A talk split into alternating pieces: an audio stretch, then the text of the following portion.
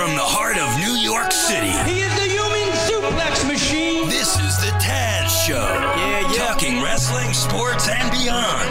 It's the Black Tower Maniac coming out of Brooklyn. A one-man crime spree, he gonna leave you shook. Try to beat him if you can and survive if he lets you. Human suplex and he coming for you too. Better watch out, the guy your mother warned you about. And he's got one question I'll inform you about. Like, you're not afraid of a little competition, are you?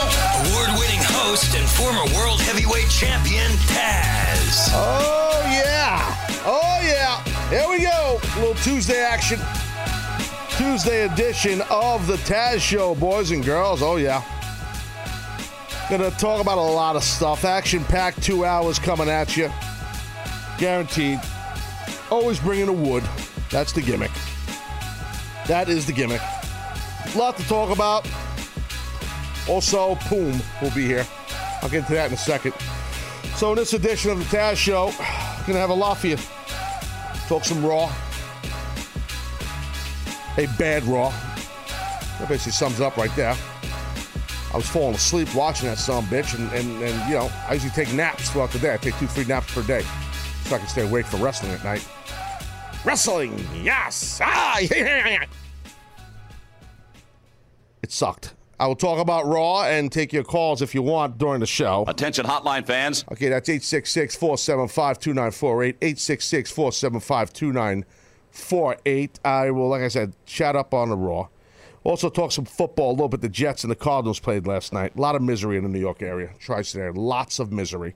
We'll get into that. For those that aren't from the New York area, sorry, you're going to have to listen to it. Um, just the way it goes. I really don't care what you think. To me, everybody lives right in New York. That's how I am. I'm an egocentric schmuck. I was going to say, that's a New Yorker attitude right there. I don't, I don't care, right? You know what I mean? Like, really. I mean, whatever. Seriously, like, whatever. I got something to say, I say it. Uh, what else? Yeah, so we got the P W Insider Report. Yeah, that's a Tuesday. P W Insider Report with Mike Johnson. Yeah, Mike Mike Johnson will be here on the Taz Show. The Mike Johnson, absolutely. So we'll talk to Mike, have that have that going on. Uh, so uh, that should be interesting. Mike actually um, brought something up yesterday uh, on the Twitter, I believe, or on, on the website, on P W Insider. Uh, a very good observation by Big Mike Johnson, and that was that he noticed that Paige was not in the Raw Open. And, yeah, yeah, that was on the P W Insider site. Yeah, and, you know, it was a very good observation by him. Honestly, uh, I didn't notice because I didn't watch the Open. I usually do watch the Open, and for those that don't know, which a lot of people don't know, why would you know? But, like, to wrestlers, the Open usually is a pretty big thing. It used to be. I know years ago, like in E C W and all this stuff, like even before that when I worked for I W C C W, you know, uh, the Savoldis, like when they would have an open or something, you'd, you'd always want to be in the open. Like as a wrestler, that's like a big deal. You know, if you're in the open, and especially in W W E or, or, or you know, if you're in the open, that always felt like, okay, the company believes in me. They're going to have me stamped in their open. That's a big deal, you know? So uh, by them taking Paige out, and I believe they put T J P, the T J Perkins, in the open. So much for me thinking they're phasing T J P out. I was wrong. Uh, so I did not see that six-man they did yesterday, the Cruiserweight. I saw most of the whole show. How much percentage of the show did you see? I caught about, I don't know, eighty-nine percent. I was at ninety. What? I was at ninety. Yeah, at ninety percent. Yep, yep, yep, yep. But the um, back to the thing so about the Open. The Open's important. uh, quite frankly, I think Paige has got so much other stuff going on. I don't think she gives a rat's ass about the Open. Right? So she's going to get now, I believe, Alberto Del Alberto El Patron, El Patron, my friend. They're going to be, who who proposed to who? Was it Paige? Paige proposed to Alberto. At a show in Puerto Rico. I think so, yeah. Interesting. That was, yeah. Now, we knew about this yesterday, the captain, while we were on the air. Right? We, we did. We discussed it during the break. But you leaving the show and quitting, you decided to sabotage the show. That's what you do. I was doing that long before I quit. Yes. And so you said, Taz, no, I'm the producer, and I really strongly suggest you don't talk about them getting married. And I said, Captain, I said, Captain, come on. Why would you say that? Taz, I'm telling you, I, I look at the minute-by-minute ratings. I'm like, bro, we don't have minute-by-minute ratings. I have it on my phone, I swear.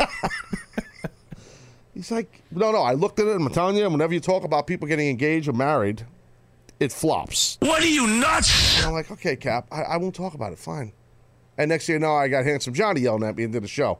You know, I don't know why you wouldn't talk about Paige and Alberto. They're your new friends, and they're getting married. I'm like, okay, you know what, Handsome Johnny? I know you, you psychoanalyzed me the other day. And it was kind of interesting that he did that. But I don't work for him. Okay? Yet. I, yeah, yet. Back to the open. So it's a big deal when you're in the open, and it's a big deal when if you get taken out of the open.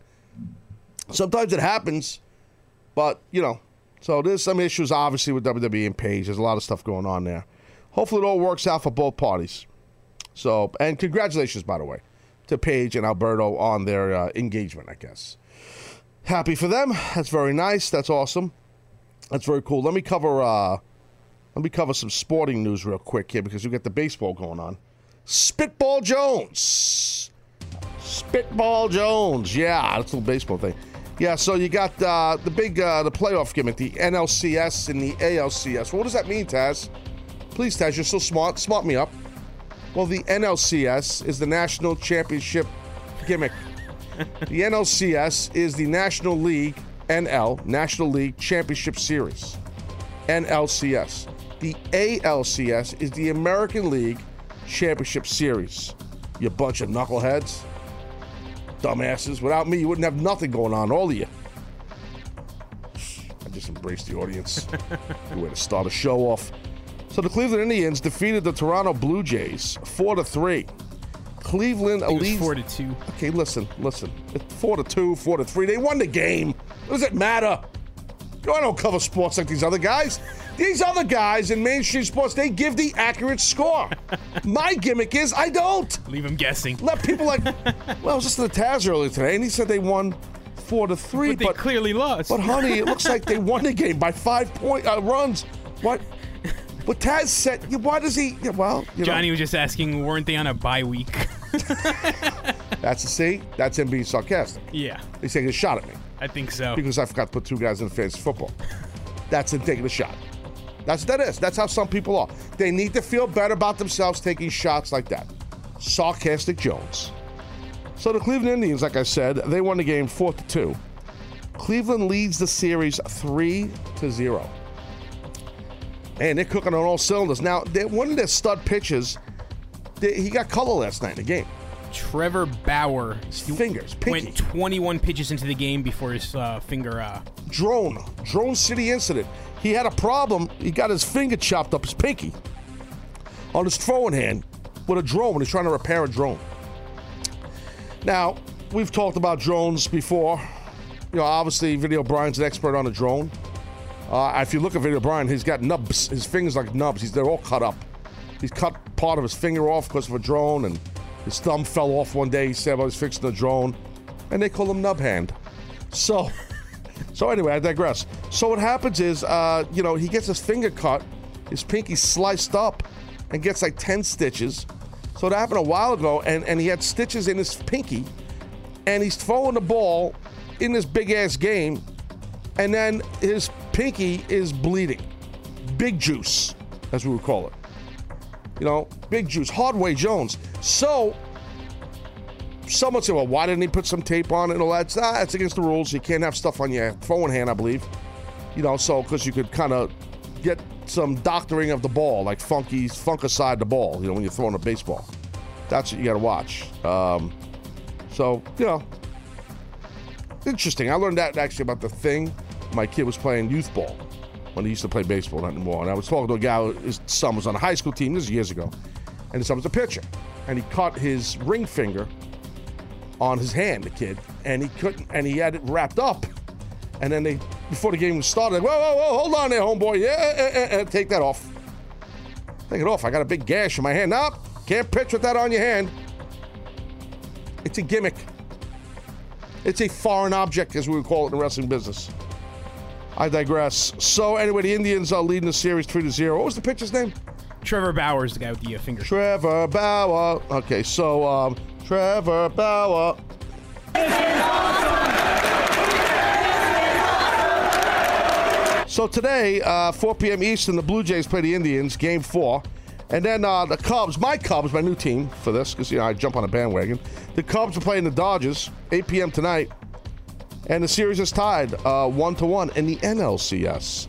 And some hockey news. How about this? I heard the beginnings of Boomer and Carton on the way in.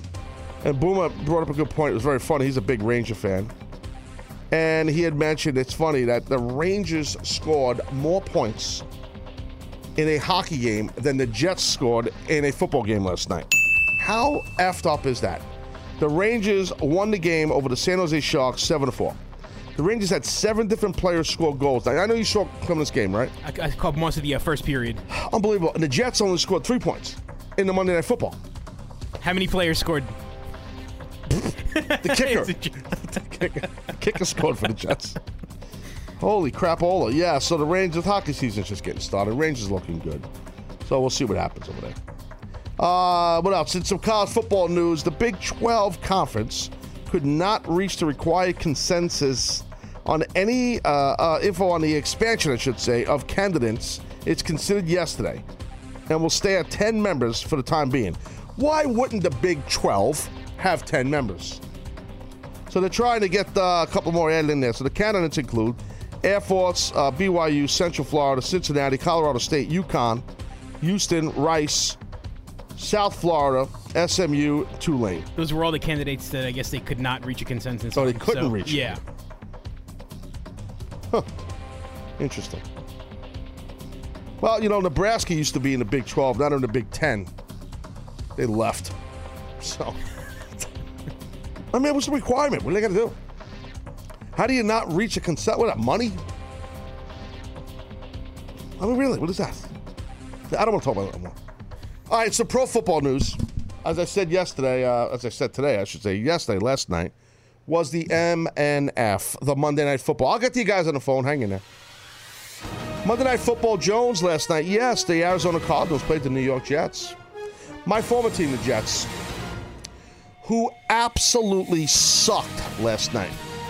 They absolutely just sucked. I don't know any other way to say it. I'm not a Jet fan anymore, but I was rooting for the Jets to win the game, and oh my God. Their offense is like non-existent. The Fitzpatrick from Harvard, all the hype on him before the preseason. Gotta sign him, gotta get him in there. You remember how long he held out? Oh yeah. I wish he was still holding out for them. He went sixteen of thirty-one, threw an interception, threw for one hundred seventy-four yards. Fitzpatrick has thrown eleven interceptions this season. That is insane.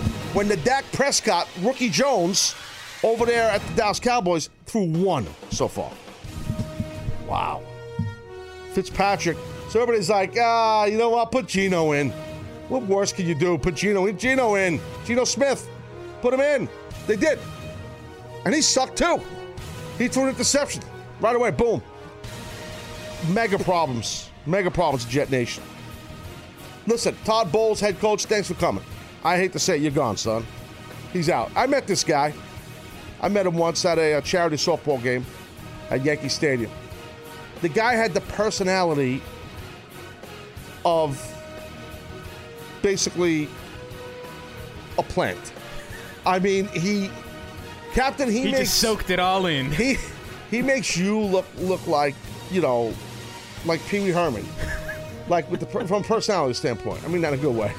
You know what I mean? I was going to introduce a secret word to the show, but I... Todd Bowles had. I met the guy. I'm like, hey, how you doing? Nice to meet you. He's like, oh yeah. Uh, this guy's going to inspire me as the head coach of the New York Jets. I feel like the guy just had a lobotomy. Remember me, not in a bad way. I'm just saying. Well. Obviously, that lack of energy not only bled into the New York Jets during their, you know, their game with the Cardinals yesterday, it actually bled over to the U S A Network into Raw. So, oh, yes, yes. I'll be here all week, folks. So, um, I'll tell you this right now. What are you doing? You still talking football? I think so. Did I wrap up, Jones? No. Sounded like it. See, this is these are the moments where I'm glad you're quitting the show. Because at the end of the day, you're really not that good at this. You just acted. Okay, we're good? Yeah. Thanks. So anyway, so that's it. That's my football talk. No, I'm kidding. I'm joking. Yeah, so so listen, look, the, the, what the Jets got to do, I, I, I'm going to suggest it because I never played in the N F L, so I don't want to act like I'm an expert because I don't like doing that. That's not right. But I would highly suggest, or just an opinion, that I haven't heard anyone yet in the New York uh, tri-state area on the radio and on T V yet talk about this. I'm sure someone did or will. Look at the Buffalo Bills. Yes, my Bills. But I'm saying, look at what they did. Rex Ryan, everybody blast him. Started off the season a little rough. First thing he does, he fires the offensive coordinator. And he brings the new cat in. And the, and the offense is like a whole nother world. The Jets, I got to say, they might want to look at who's who's calling those plays. Not just the quarterback situation. Because they, they got five losses now, right? I think they have five or six losses. It's done. They're done. So you know what? You got to put these other quarterbacks. They got this kid from Penn State, Hackenberg. This giant kid. And they got the Bryce Petty also. He, he's not a rookie. I don't, he, he's kind of got a year or two in the league. Both these kids are good. Put them in the game. Let them develop as quarterbacks. They just have lost their last four in a row, too. Oh, yeah. Offense coordinator needs to go. Todd Bowles, he's done at the end of the year. I don't know what his contract is, but he's going to be gone. Unless he has a long-term guarantee. I don't know what his deal is. But look up what the, the Bills did. They got rid of the offensive coordinator, and everybody was like, offense coordinator, hey, Rex Ryan, fi- fire your brother, Rob, the defensive coordinator. And he didn't. I'm not a huge fan of Rob Ryan, the way he runs the defense, but they're doing good. But Rex fired the offensive coordinator. And the Bills, since then, knock on wood, have been scoring points and doing much better. The play calling is much better. The Jets' play calling is horrendous. Yes, Fitzpatrick, does he suck? Of course he does. Absolutely. He did better last year. Well, now these defensive coordinators have figured him out. This is C CAP. This is when I get into the meat of breaking down the game. You feel it, right? Oh, totally. This is it. Feels like a stew. Yeah. Stew, right, brewing. Bubbling the potatoes, the celery's cooking up. You know, the uh, pork loin. It's simmering. Yeah, yeah, it's simmering. Got some Greek yogurt in there. Oh, yeah. Why not? Yeah, it's just totally in there. Anyway. So, you got you got to really look at the offensive coordinator. The defense isn't much better. But it just, they lost, they gave up twenty-eight points. But, I mean, I didn't watch the whole game because I was suffering through watching Raw. But, I mean, you, you got to look at, like, you know, how much is the defense on the field? The time of possession for the offense was, I can't, I don't know it, but I know it was like nil. Like, out of four quarters, their time of possession was low, the Jets. So that means your defense down, no matter how good they may be or not be, you got them playing the whole game. They're exhausted and beat up. That's a problem. Also, what I mean about the offensive coordinator, most of these teams, including the Jets, have the talent on the offense side of the ball. And they do. They have the talent, in my opinion. You need better play calling, especially with a quarterback that isn't that good in Ryan Fitzpatrick. He needs, they need, the Jets need to have a better offensive coordinator. I don't even know the guy's name who's there. But all I know is they need a new one. And they need a new head coach. They need a whole new everything. But these are the, part of the reasons why I'm not a Jet fan anymore. I did not want to live through the suffering. I've dealt with this for years. Even before Rex Ryan was the head coach. This is just when, when, when what's his name? Gimmick was there. Uh, what's his name? The guy that used to coach at the Browns after Mangini. Eric Mangini was there. Suffering Jones. I mean, it was horrible. It's just, it's the organization. Black Cloud is over the deal. Black Cloud. They should change their colors to solid black. Black numbers, black jerseys, black everything. The Black Cloud Jets. It's never ending. I had to leave. I heard some guy on the radio early this morning, a caller calls into some show. It's like, I can't take it anymore. I got two little boys and babies, my, my wife and I. And I, I, I don't, if they want to be Patriot fans, I'd be okay with it. I'm like, oh my God, this wow. guy, this guy's really going off the deep end, right? So, you know, he's up a diehard Jet fan. I'll always be a Jet fan. And right there, I'm like, oh no, that's where this guy is a friggin' idiot. This guy, let's just name, say his name was, I don't know, Bob.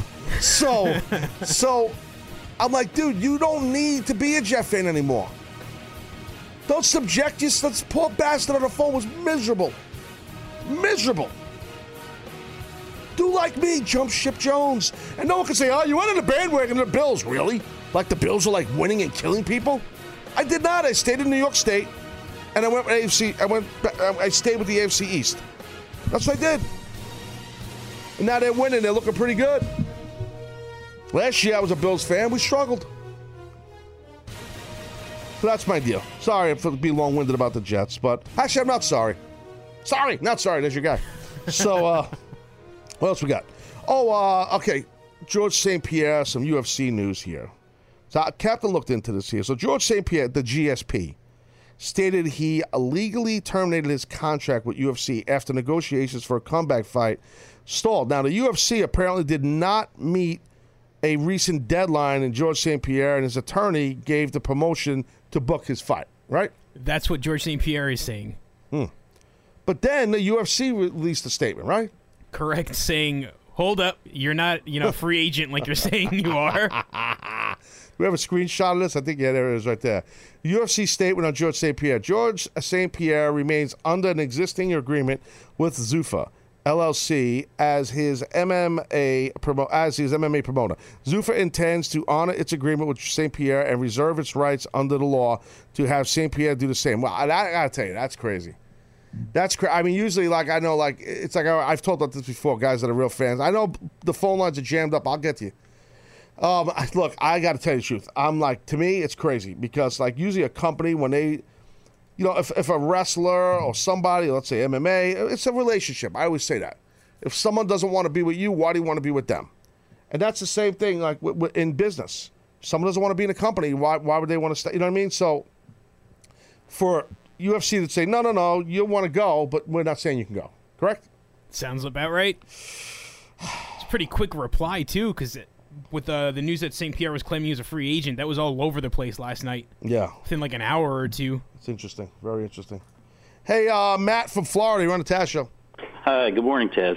Hey, I'm wondering uh, what you think of them W W E sort of killing Kevin Owens' character. Mm. I mean, he came in with a head of steam up until he won the Universal title. Now yeah. he's he's being overshined by Chris Jericho. And yeah. when I watched him in the ring, I almost feel like you should slide that belt on Chris Jericho's shoulder. It would make more sense as him being the champ. And is this like a situation where, you know, Kevin Owens made a name for himself outside of W W E, came in, was pushed to the top real quick. Now they're trying to bring him down and try to create a new Kevin Owens, maybe in their own image of uh, how they Matt, see him? Matt, I don't think I, I agree with a lot of what you're saying. I've been talking a lot for weeks about this whole thing with Jericho and Owens together. I don't like it. I never liked it. I love Owens being the Universal Champ, but I don't like how they, they knee-jerk booked this because remember, the Universal Champ was supposed to be Finn Balor, but then due to the injury, it didn't happen. So they had a knee-jerk book, and I like the move they went with, but where they put, you know, the title on uh, Owens. But to your point and my point, because like I said, I've been saying this, you know, I don't think it's a good move at all, having Jericho out there and the amount and sharing the spotlight when you're the world champ. Uh, now, to your other uh, question slash point, I don't, I don't think that's it. I don't think it's a deal where, I think what you just said was, are they trying to, uh, I'm paraphrasing, kind of rebuild him in yeah. their own eyes now because he had success elsewhere? That's what you're asking, right? Yes. Yeah, I don't think so, dude. And I'll tell you why. They're not going. They do that all the time with people. They did it with me, but they're not going to do it when they they they usually aren't going to do this when they put not just one championship in the I C title, but then the Universal Championship on you, and then do that. Then it's not the right time to kind of rebuild someone. The only thing they've done different with him creatively besides the Jericho thing is have him wear a suit when he's out yeah. the ring, and I think that sucks because that's not who he is, and that's yeah. that's that's a total Vince thing. I mean, so it's not so. Even, it- Yeah, it's not even a nice suit. and and lastly, and lastly, I can't even believe I'm saying this, but I miss Robbie the Viking. Oh, you're the one. What the? you yeah, do, huh? You, you, you, you miss Robbie the Viking. Tell me why. This is interesting. I don't know. I find him a little entertaining. I mean, a he's bit. able to carry on a conversation. He yeah. puts in some funny jokes and stuff. But so are you? Fa- only- are you implying that the captain can't carry a conversation? Well, I, I'm not saying that, but uh, I like this guy. Well, Robbie will be saying, back. Robbie will be back, oh, right? Yeah. Uh, I will. thought maybe I thought maybe Robbie got fired before he got hired. Well, that does happen, as you know. That does happen here, you know. Yeah. Uh, no, he's going to come back for for a, a time. Like I think next week, November seventh, he'll be back. Look, you look. The captain's counting down the day, Matt, because that's when the captain's going to be gone. Yeah, he can't wait. Yeah. So yeah, no, he'll be back. Matt, uh, the Viking, Rob, Robbie the Viking, will be back. Um, yeah. Some people hate his guts, though, man. I got to tell you. No, I like him. Maybe when he comes back, though, he should maybe wear some Taz. Uh, Nice Taz polo shirt, yeah. love hat, maybe, yeah. instead yeah. of his uh, well, college, you know, sweats. No, dude, I know, but you can't. But, Matt, you don't get the gear until you're on the show. Like, you don't get well, to you know, wear the stuff, you know what I mean? Well, make a good impression. He's got to dress for success. You're telling him to dress up a little bit, take a shower, wash himself, wear a nice cloth shirt or something. That's what you're saying, Yeah, right? But, no, wear some nice Taz gear. I mean, yeah, I know. I got well, got to hook him up. Or he's got to go to the gimmick and buy There's it. There's that online store. That is that online store. He can go buy some stuff. That's true. Matt, thank you for calling from Florida. I appreciate it. That makes a lot of good points. He really implied that you're not good at carrying a conversation. Heavy implication. I'm just telling you. I'm trying to stop I heard trouble. that. I heard that. That was very much. He's like, well, he can carry on a conversation. The way he said it. He did say that. I'm just telling you. He did. Yes, yeah, we were talking about Rob, Robbie the Viking. I, gotta, I need a real good name for him. I, I talked about this yesterday. I, this, this is poll worthy. I mean, is it Viking Rob, Robbie the Viking, Robbie Viking Jones? I know it's a lot of people like that, but... Dude, I don't know. So many choices. We're going to have to call a meeting first and then a poll. Oh, there's going to be a meeting. Yeah, there has to be a big meeting. And the guy's only going to be on the show for like two weeks. You know, this other guy, Matt from Florida, he's got me giving this guy gear. This guy might last a day and quit. You know, realize what happens here with producers? Give the guy a hat at least? Yeah. I, I actually gave him a hat. But do you realize what happens here with producers? It's it's hell here. Hell to the no. I mean, these guys, they, the turnover is crazy. It's like working at McDonald's working here. Like at McDonald's, you go there, the guy, one kid's at the drive-thru. Hey, what's up there, Johnny? How are you? Yeah, good, buddy. How are you? Yeah, you got my usual, yeah, number six, yeah, with a cafe, a decaf. And then I go back next day, and then uh, the little Skippy's not there. I was going to say, by the time you get to the window after you yeah. place the order, they're gone. That's like the producers on the show. The turnover is insane. It's not my fault. Could be, right? No, no. way. I'm easy to actually, work with. Actually, it's not. He's not in this case. That's funny. Well, actually, it's not. That was a good one. Uh, yeah. So what do we got here? We got uh, Jaron from uh, the Cornhusker State, Nebraska. You're on the Taz Show. Hey, how you doing, Taz? What's up, bud? I have to point out one thing. The previous caller said good morning, and that's one of the biggest no-nos on the Taz Show. I know. Some people don't know the rules, or maybe they're new to the show. So I don't – I don't. I, I try not to be abrasive and yell at anyone anymore because C B S said, Taz, you really got to be nice to the people. I'm trying to be nice. You know what I mean, Jaron? But you're right. That guy effed up. Yeah. Even though he likes Robbie the Viking, and I do too, because he's a Vikings fan. So look at this. So you okay? So you like Robbie, but you're a Vikings fan. Is that the only reason why you like Robbie? Yeah, that's the only reason why. Awesome. Uh, what do you want to talk about, buddy? Well, I was wanted to ask if I'm, maybe I'm going crazy, but as much as I love the a lot of the time that's on Raw, I find SmackDown to be a much better show at the moment. Yeah. And what I mean by that is when Raw is on T V in my household, it's kind of just on the T V, not really paying attention to it, taking care of the baby, yeah, whatever. Yeah. Yep, yep. And maybe I'll watch the main event segment, maybe not. Yep. And then SmackDown, it doesn't matter if it's a good show or a bad show, it just has my attention. It just seems like it flows way better than Raw does. I could, That's- I don't disagree with you, bro. I, I feel the same way. I agree with you, Jaron. F- totally agree with you. I talked about that recently, too, dude. You're right. And I, I really think what it is, bro, it's uh, partially because they're fixing mistakes they did the night before, you know, in production meetings and all that stuff. And um, I also think there's always been this overtone internally, because I can tell you from experience, when you're part of SmackDown and not Raw, you're like, you know, the redheaded stepchild, and again, no offense to redheaded children, not a stepchildren, but you kind of feel like that. You feel like you're a jobber. And now SmackDown has turned it up the past several weeks, and they're kicking the ass of Raw, let's be honest. And um, I, I I don't blame, you know me, I'm going to blame the wrestlers last. I don't blame the wrestlers. I think the writing, the flow of the show, as you said, basically what you're saying is SmackDown's more riveting than Raw. Yeah, exactly. I mean, Raw... It just seems like every week it's just the same, the same concept, the same storylines, and it's just it's corny and tiring. And it's corny, dude. It's corny, bro. It's corny because like yeah. Kevin Owens, Seth Rollins, Cesaro, New Day, you know, the women, they're all really talented people. This should be a great show every week, and it's just not. It's yep. disappointing. Yep, yep. I mean, yeah, if you're a football fan, it's like, I don't know if you heard me talking in the beginning of the show here about the Jets, the New York Jets, like the offensive coordinator. They have the talent, the, the talent on the football team on the offensive side, but they don't have the right guy calling the plays. And it happened with the Bills, too, so you could equate that to Raw. You know, so whoever's, yep. you know, and at the end of the day, the buck stops with Vince, and Vince will be the first one to tell you that. You know, so, but but still, whoever's writing this stuff, the flow of it is not good on Raw. It's just not. And a lot of the stuff is corny as hell. Oh, look, I'm all about sophomoric and corny. Believe me, I do it every day here, unfortunately. Really, I do. Yes. But I got to tell you, I think we do it a lot better.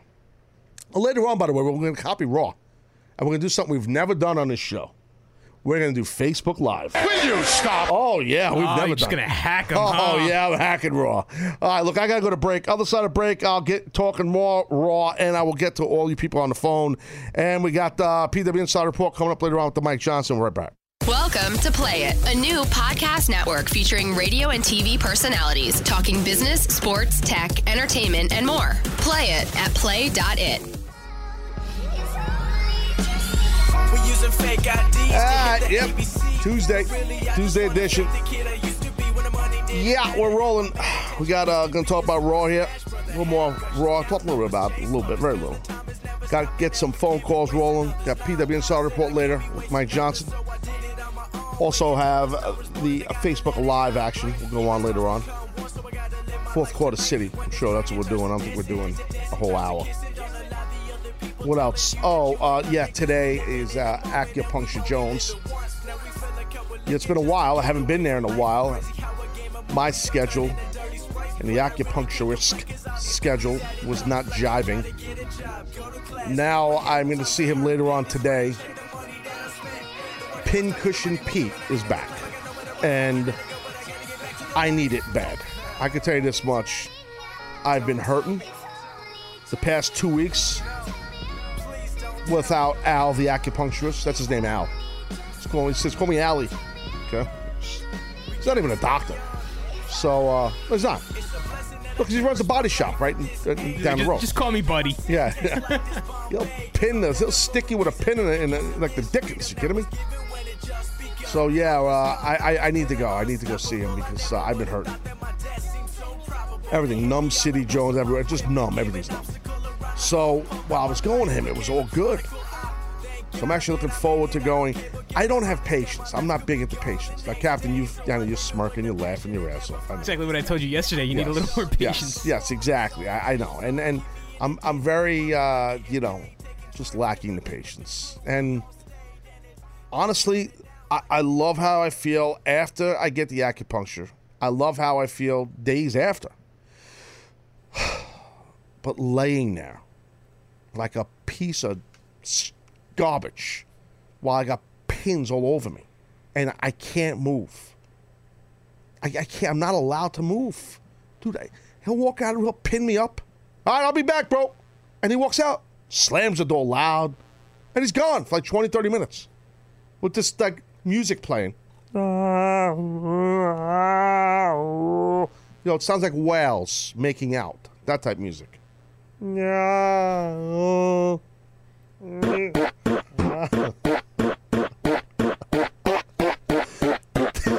So I can just sit in the freaking acupuncture for thirty minutes.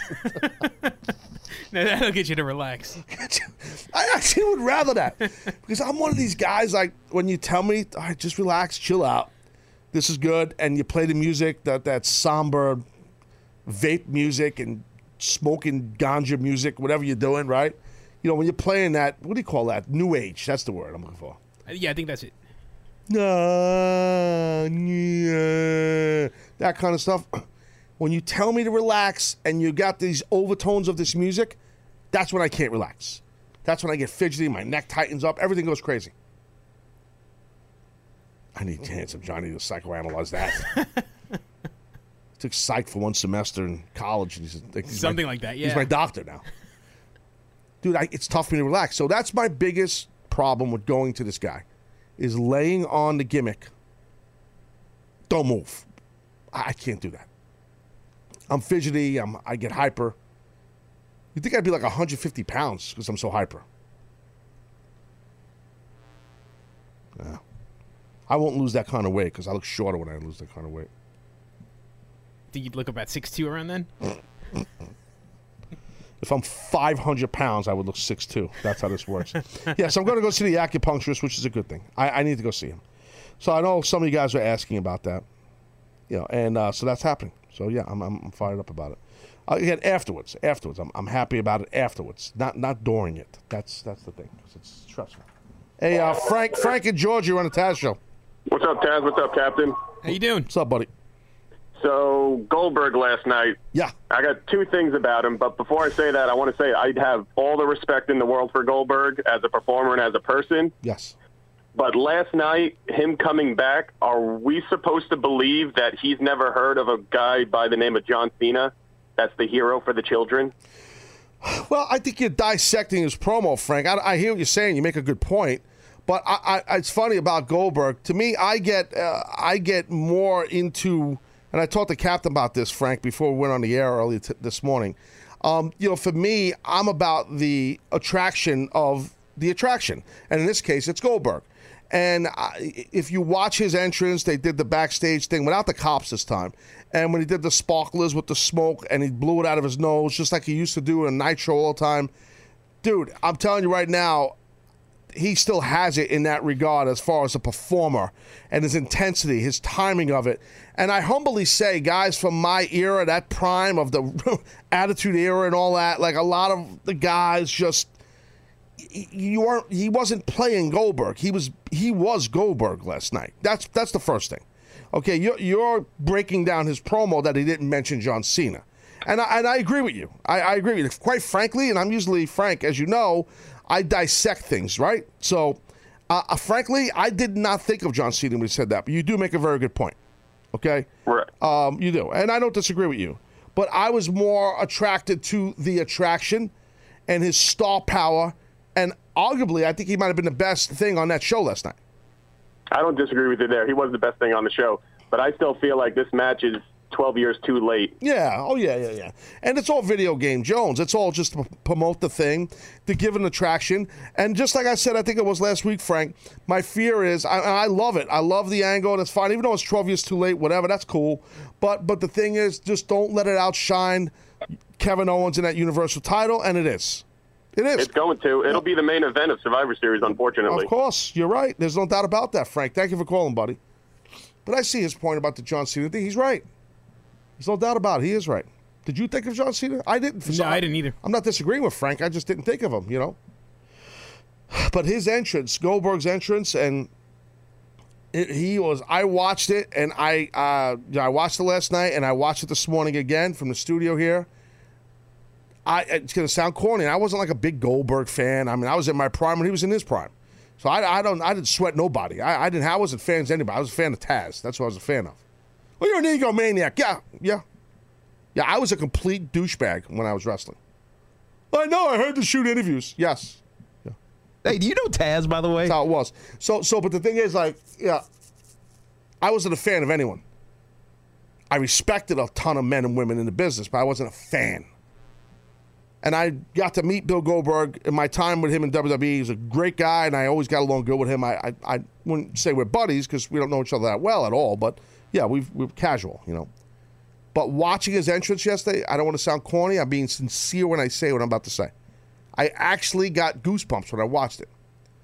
Only because as a guy from that era, seeing a guy like Goldberg come out, getting the reaction he got, and the way he did it, and he still looks to be in great shape. God bless him.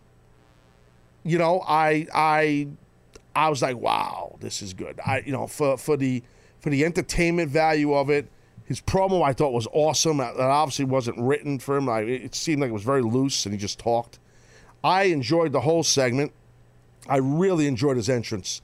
Guys, listen to me. Watch back Goldberg's entrance. Go to W W E dot com. I'll promote their stuff. Go there and you watch it. Under the highlights, you'll see it.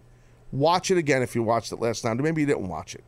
And check out how this guy comes out. He's not playing wrestler.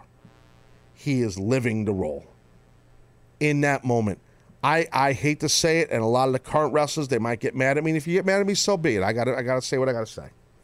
A lot of these guys and girls, when their music hits, they're robotic, and they're doing what they do all the time, and they're doing it without real emotion.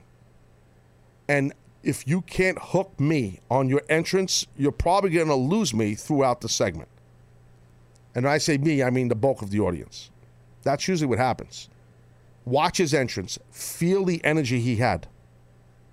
Watch Shawn Michaels' entrance. Watch Steve Austin's entrance. Watch uh, The Rock's entrance. Bring Scott Hall and Kevin Nash in with X-Pac. Do N W O and just watch how they come out. They're not playing wrestlers. They're not. Seriously, put Rob Van Dam out. Let Rob do his entrance. Let him do it all the way. He's not playing wrestler. I humbly say yours truly. I'll throw that mother effer black towel on. Maybe twenty pounds or thirty, heavier. But I promise you, you'll feel like you're watching Taz from ninety-five. So it's just, it's something happens. You click. And I and I, I know I'm sounding like, ah, oh, these kids today. I hate to do that because I don't normally. I'm a fan of a lot of the guys today. But I'm telling you, from an entertainment entrance perspective, to hook me, Goldberg was by far the best last night. He really was. Captain, an opinion on that? I wanted to go back to what you were saying before about the crowd reaction. Yes. It's been, I want to say, almost since the Attitude Era when I've seen such a huge crowd reaction, just yeah. really into the guy walking down the aisle. I, you don't see that no. very often at all. And you're right. I agree. It just in defense to, the, to current wrestlers, it's like, um, you know, I say a lot, absence makes the heart grow fond. Yeah. You know, so he's special, you know, because he's coming. He haven't seen him in a long time. Maybe if you see him every week, like, oh, enough with Goldberg, you know. But you're right. Um, but, I mean, even when I go back, and sometimes I'll go back and watch the older Attitude stuff, the audience reactions were just so different than they are today. You know, fans back then, too, were not as educated to things as they are today because of the power of the internet. And most importantly, and this is, uh, this is basically a, well... Boys and girls, it's time to gather around the learning tree with your kind and caring teacher, Taz. He's always so angry. He yells at everyone. Why? He's sharing his one-of-a-kind insider perspective of professional wrestling. It's all about me. It's me. Me, me, me. It's the learning tree with Taz. It's been a while, jobbers. It's been a while. Every day's a learning tree moment here. It's a learning forest. Stop! So anyway. forest. So anyway, here's the L T moment for you. Look it. Captain makes a good point. He's saying about, you know, the Attitude Era, if you watch the audience, their reaction thing. Yeah, it was totally different than today. I absolutely agree. Why? Oversaturation today. Not just the W W E programming, because there is a plethora of it, but everything, everything, everything. Lucha Underground, T N A, Ring of Honor. Go grab a computer, go online. You could watch wrestling program up the wazoo. There are so many smaller wrestling brands, which is a good thing, like Evolve and stuff, or or uh, Mike Mike Quackenbush, you know, with, with Chikara. You know, where you, you can get online subscription-based wrestling promotion and watch it on your computer and watch wrestling every week. There's so many outlets of professional wrestling. Quite frankly, it's too much. It's too much. It is. So there's your L T. So the bottom line is, it, it really is like, back in the mid to late nineties, there wasn't as much. You had E C W, which most of the times you had to search and, and try to find it. You know, wasn't easy, which was, was part of our niche. It wasn't the idea, but it worked because it made us special. Okay, you had W C W on Nitro every Monday going head up, right against Raw. And that was cool. You know, that was the bulk of it, unless I'm missing something. I mean, you know, let's, you know, you know, I mean, the internet was around, but it wasn't like now, you know. It's just the evolution has changed uh, things here, so. So anyway, uh, that's the deal on that. Hey, uh, who we got here? Alex in uh, Staten Island. You're on the Taz Show. Hey, Taz. Hey, Captain. Hi, how you doing, buddy? I'm doing good. How are you guys doing? Outstanding. What's up? Uh, I just wanted to know, uh, have you seen, because this has to do with a former guest you had on the, so, on the show, Sam Roberts. Yeah, I love Sam. Good guy. Yeah, he recently just did an interview with Nancy Grace. Have yeah. you seen it? Uh, with him and Jimmy Norton, right? Yes. Yeah, I did see it, actually. Uh, yeah, and she got pissed off and stormed out, right? Yes. Yep. What about it, bro? Yeah, I just wanted to know if uh, what your opinion is on it, being that Nancy Grace uh, yeah. has her opinions on stuff, especially I know. The wrestling. It's hard. I'm, I was happy they grilled her. She got very defensive, you know, like really, uh, when Jimmy Norton and Sam were talking to her, like she, I mean, they were they were grilling her a little bit. They were hit, Jimmy was hitting her with hard questions, and she wanted to kind of move on and promote her book, and they did promote her book, you know. But but they really hit her hard. She got so pissed off, she stormed out. You know, she's pissed off a lot of people, you know, in different realms. But you know, she was a, an on-air uh, T V host, and she was controversial. I think she was a former attorney, I believe. She's far from a dumb woman, But I think she said a lot of things to piss off people, not just in the wrestling industry, you know. So I know in the lacrosse community, too, she's pissed people off, to be honest with you. So, but she, she's a lightning rod, and that's why she made a lot of money, had a lot of success. But she, she's, I think I just saw Slate dot com or Slate, something like that, one of those pop culture websites, uh, Alex. They did a thing on her, like the demise of Nancy Grace. I don't know if you ever saw that. It's just recently, like a whole... She's kind of just fell apart. I don't know if something happened, but she did. But I, I saw a storm out of there, out of the interview with Sam and and, um, and Jimmy, and, and she just did, she kind of was dodging questions a little bit about, you know, just uh, she shouldn't have put herself in that position. And those guys did the right thing, in my opinion. You know what I'm saying? Yeah, I think so too. It's just that I, I hate how she thinks she's on the side of professional wrestlers when she's talking, and she really isn't. She has no idea what she's talking about. I completely agree with you. Thank you, uh, Alex, for calling. You didn't see that, huh? I've read about it. Yeah. And uh, there's a lot of fallout. Nancy Grace, I'm seeing it right now, ended her show after twelve years. Yeah, see? See, like, if Nancy Grace came on my show, because, you know, my show's Softball City. Oh, hey, you know Taz, by the way? No, it is on this show. Zero hard questions. That's my gimmick. I talked about that yesterday. Oh, yeah. So, Nancy, who does your hair? Nancy, where did you buy those beautiful loafers you're wearing? Nancy, I love your Donnie and Brooke pocketbook. Those type things. That's what I would do. Easy peasy Jones. That's what I do. Asking the hard questions, you schmuck. Not here. Not on a Taz show. Easy like Sunday morning. Miles, California, Taz show. What's up, buddy? Hey, man, been quite a while. Yeah, it's been a while, Big Miles. How you been, buddy? Been doing pretty good, man. Been doing good. How you doing? Oh, good. I'm outstanding. What's Despite up? Despite Captain leaving you hanging, I'm, Captain, I'm disappointed about that. Captain's out, dude. He's quitting.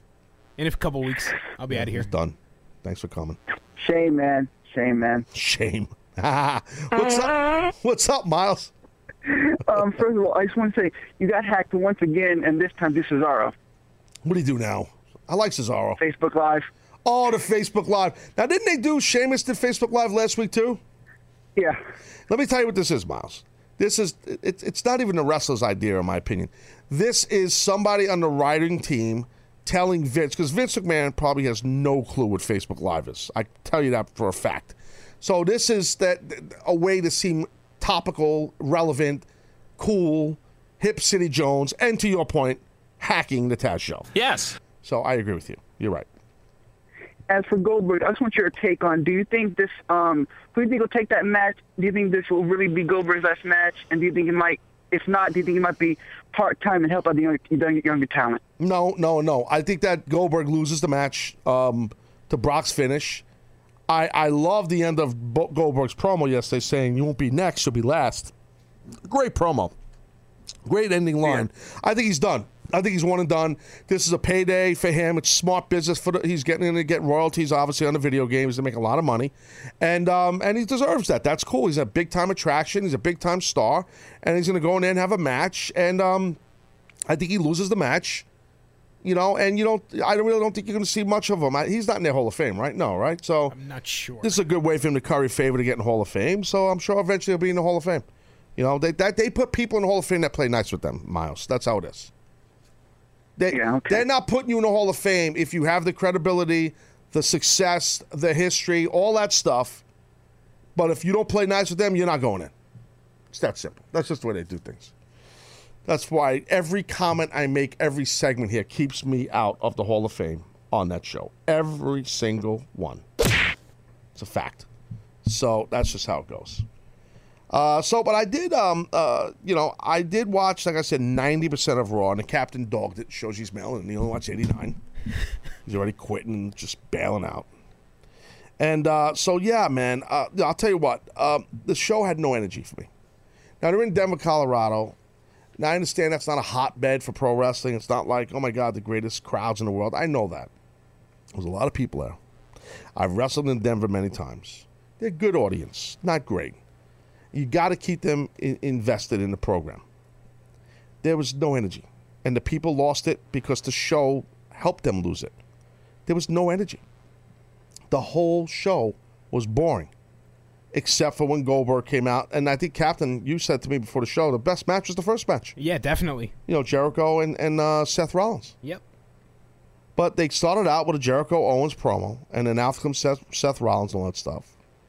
You know, they, they did a thing where, where Jericho's telling Owens, no, go, go to the back, I got this type thing. And he's telling him, just leave, just leave. A conversation Jericho and Kevin Owens have. Now, I'm going to give you like some inside baseball, in my opinion, how it should have been done. I don't think they should have been talking, meaning Chris and Kevin, into the microphones. This should be the handheld camera picking up the audio, and we are eavesdropping on it. Instead of being contrived, where you're talking to Mike, because you're talking to the guy, and you're telling him, I got this. You sure you got this? Yes, I got this. Really? Should I go to the back? Yeah, go to the back. You sure you got it? I got it. I got it. Dude, let's eavesdrop. I, I don't want to hear these two guys talking to Mike. I want to feel like I'm being worked here a little bit. It's just contrived. It's just uck, yuck, muck. Really, it just wasn't good doing that. That's a little thing. That's picayune. Yeah, that is picayune. That's I'm I'm I'm nitpicking Jones. You know that's what I do.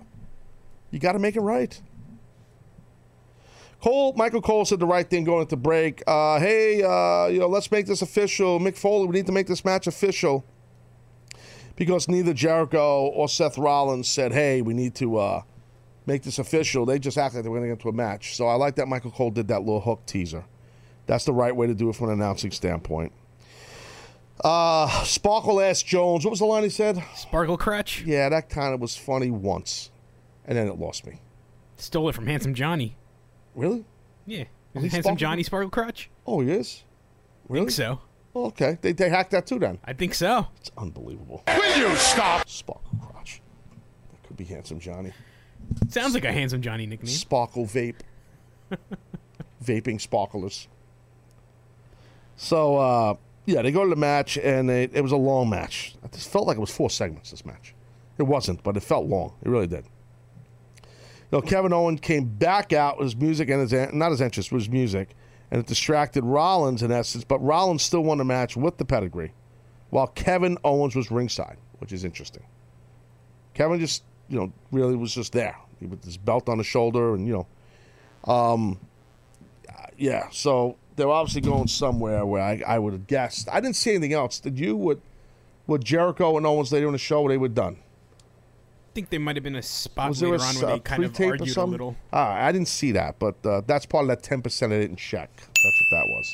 Um, yeah, check that out there, Captain. But, um, you know, I, I look, I have no problem. Rollins should win the match. He won with his finish. I got it. Chris Jericho's at a point as a heel and at his age. This is he's Teflon. It's not going to hurt him.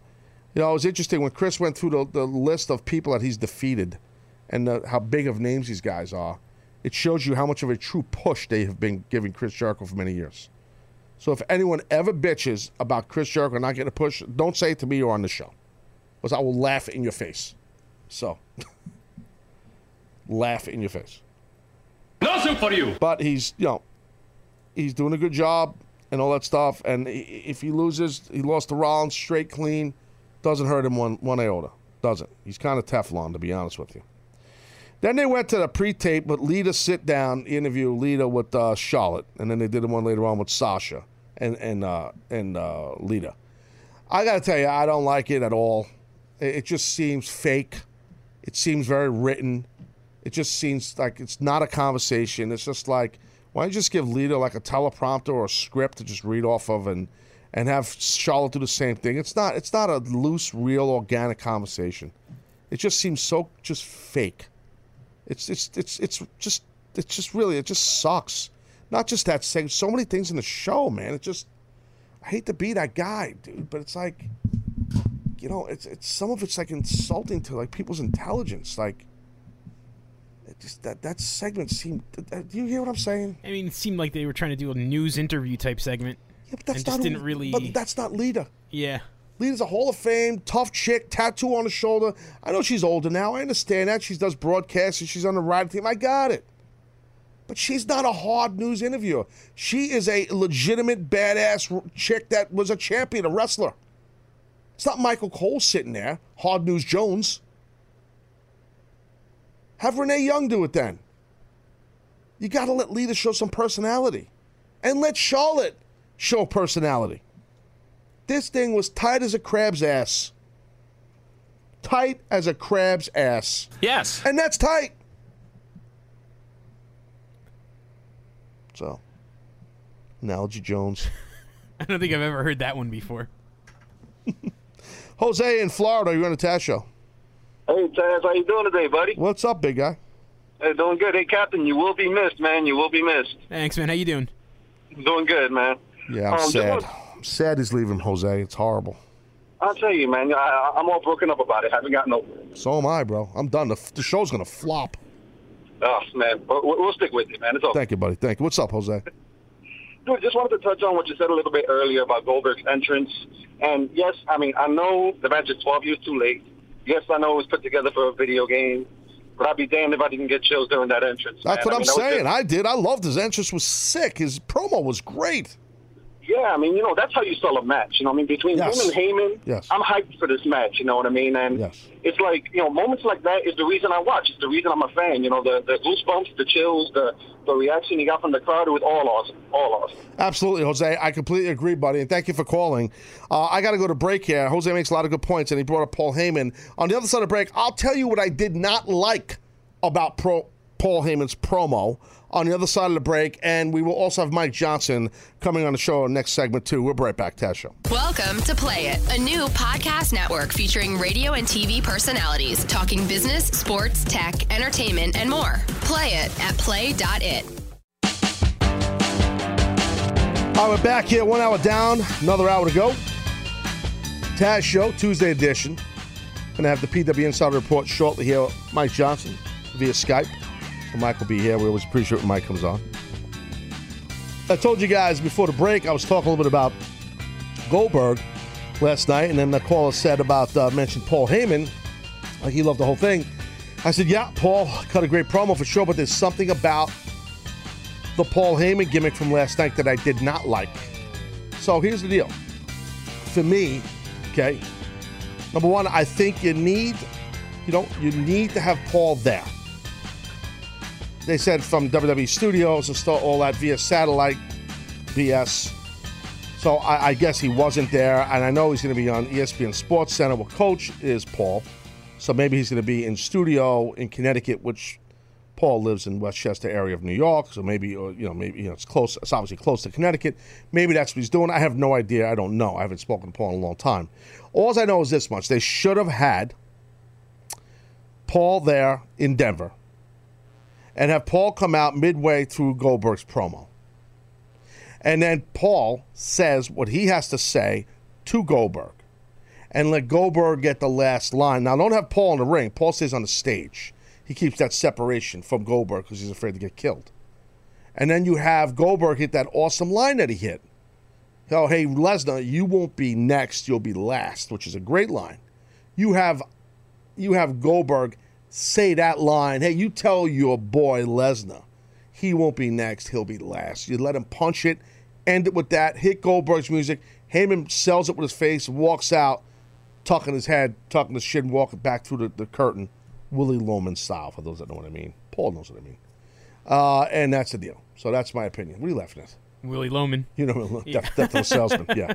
For those, uh, anyway, uh, and a three, and a two, and a one. And now, the P W Insider Report with Mike Johnson. We give Mike ten minutes. He gives us everything we need to know in the world of pro wrestling. Uh, Mike Johnson, P W Insider. How are you, buddy? I'm good. Good morning, Taz. What's going on? Uh, we don't say good morning here, but that, then again, it's your first time on the show, so why would you know that? Uh, oh, yeah. Sorry. Yes. Good, yeah. good, good, good Tuesday, Taz. How are you? That's fine, because again, just to smarten you up, it's like holding people's hands that don't do real broadcasting, no offense. But, you know, people that are listening to the audio on demand version of the show or the video on demand, we don't call it a P word. We call it audio on demand.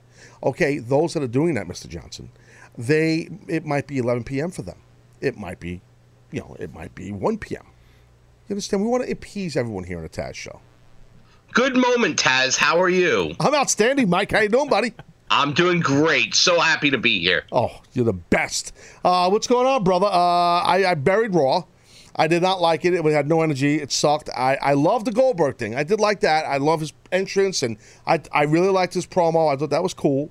But I did not like Raw at all. What the most of your folks that subscribe to P W Insider, or you guys have a big fan base, fans that interact with you guys on the overnights, you know, what's the consensus? Did they like or hate Raw?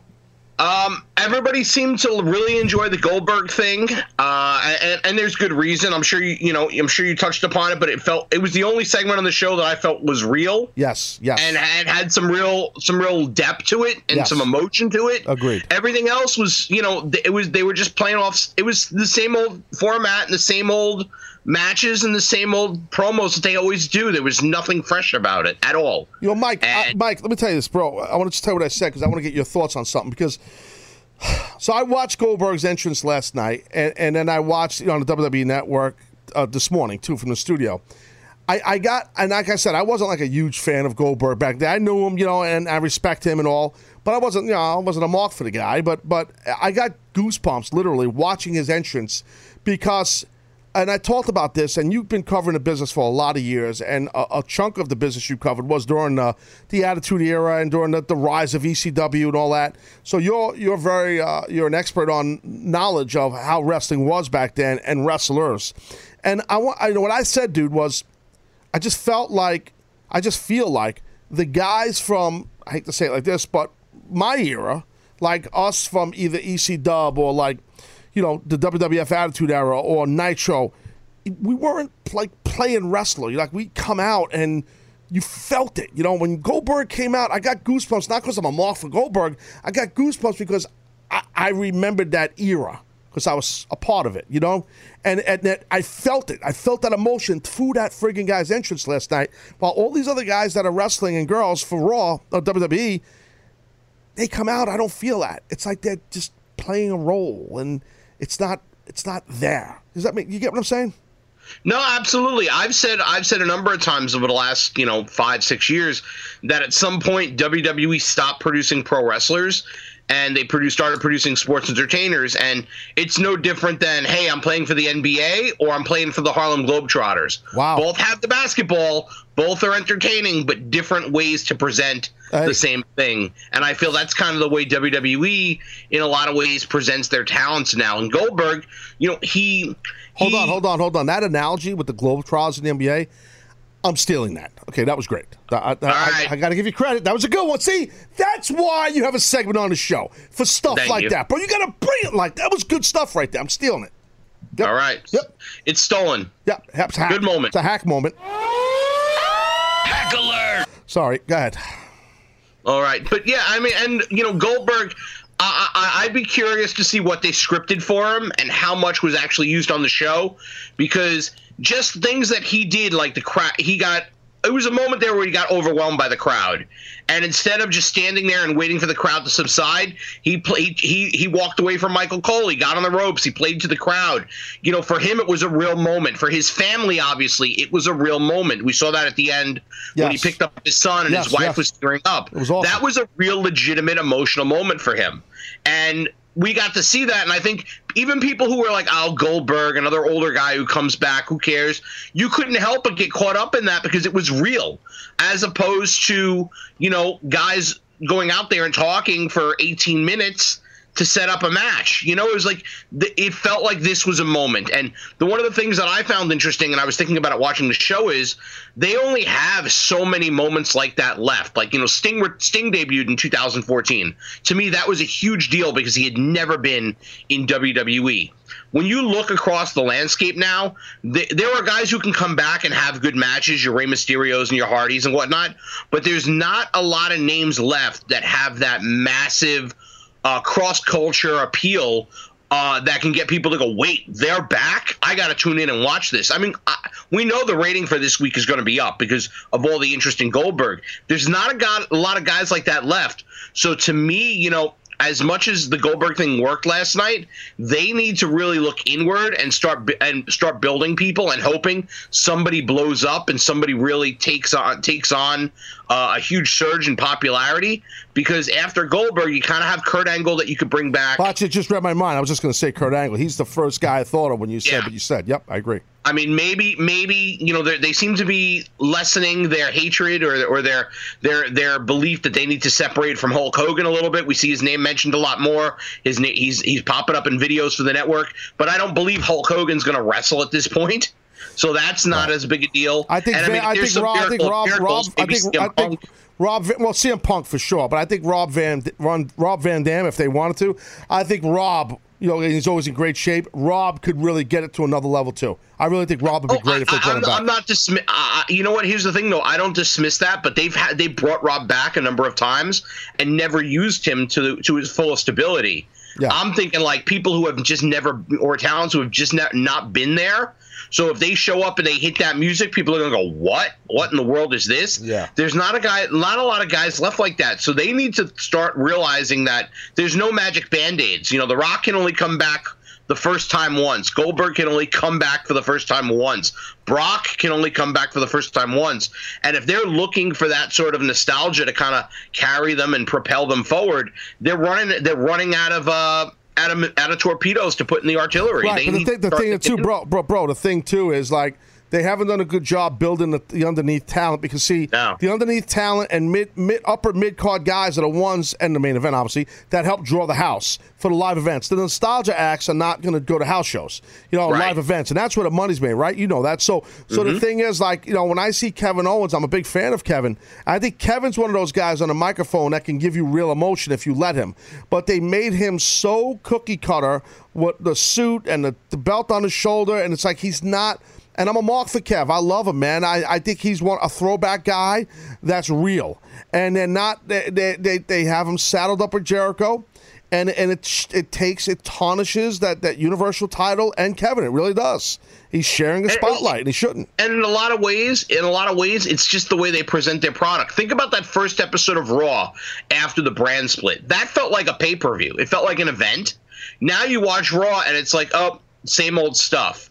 And I'm not knocking the effort from the guys because everybody's under pressure there. The creative team, the production team, the talents.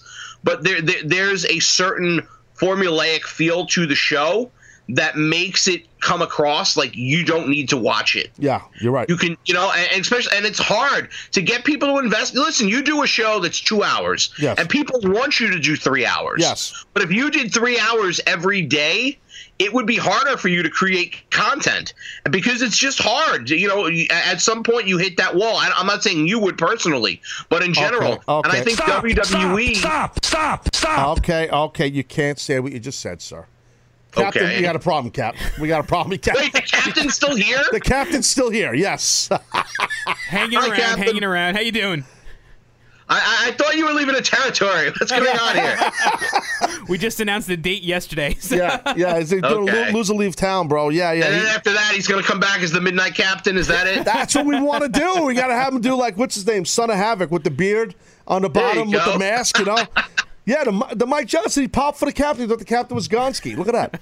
Yeah, no, no, we got a problem. You you, you saying I don't have content for three hours a day? No, I'm not saying. I said you would be fine. But in oh. general, it is hard to create on a, on a, on a, on a regular basis to fill that sort of that sort of material. Well, that's why, I don't know, I'm busting your balls, but that's why I was I, saying, bro, like, you know, back a while ago when they did the brand split, you know, I really felt like, and I know a lot of my regular fans like, oh, God, Taz, stop, enough with the same thing I say all the time. But N X T should have one of those hours on Raw, you know, full. You know what I mean? I really believe that. Listen, even N X T, there, ha- you know, I, I I know this won't be a popular opinion, but I don't think the N X T show is at the level where it was two years ago. Yeah, yeah. I, it's a different. It's, it feels like a different show now. And there are some weeks you can watch N X T and you go, oh, okay, that was okay. But until recently, when they had Joe and Nakamura have that great brawl, I didn't feel there was anything that really stood out as like, wow, this amazing N X T moment on their television show. It's all primed just to get you to TakeOver now. It's a totally different animal. You mentioned Samoa Joe. He's a guy that if they decide to he- let him go and chill and get on Raw and do his thing on Raw, he's a guy if they let him loose, okay, that can, that can bring some real emotion. He really can. Uh, absolutely, but they have to they have to make that conscious decision to allow him to go. Yeah. And yeah, not yeah, overscript yeah. him, you know? Yeah, yeah. Even Bailey, like, they, the last couple of weeks, you know, oh. they've really taken Bailey down a peg. I know oh. there was some sort of mess up at the end with Dana Brooke last yeah. night. Yeah, she forgot to cheat. yeah. Uh, it's like foot foot on the ropes Jones. I mean, it's a simple spot. It's been done a billion times. Like, you know, not only that, look, uh, that, that, Bailey, that's a whole nother. I was going to talk about that later. That's a whole nother thing. They're just, and to your point, yeah, they brought it down a couple of pegs. It's, It, you're seeing it on the SmackDown side with American Alpha. That's what happens, you know. You're the flavor of the month, and then it's like, you know, they, they just bring you down and just, you know, that's... Uh, dude, I lived it. I lived it. You know what I mean? It's it's it's a bitch. You can't explain it. Yeah, so, I mean, it's it's it's an interesting time period for the company right now.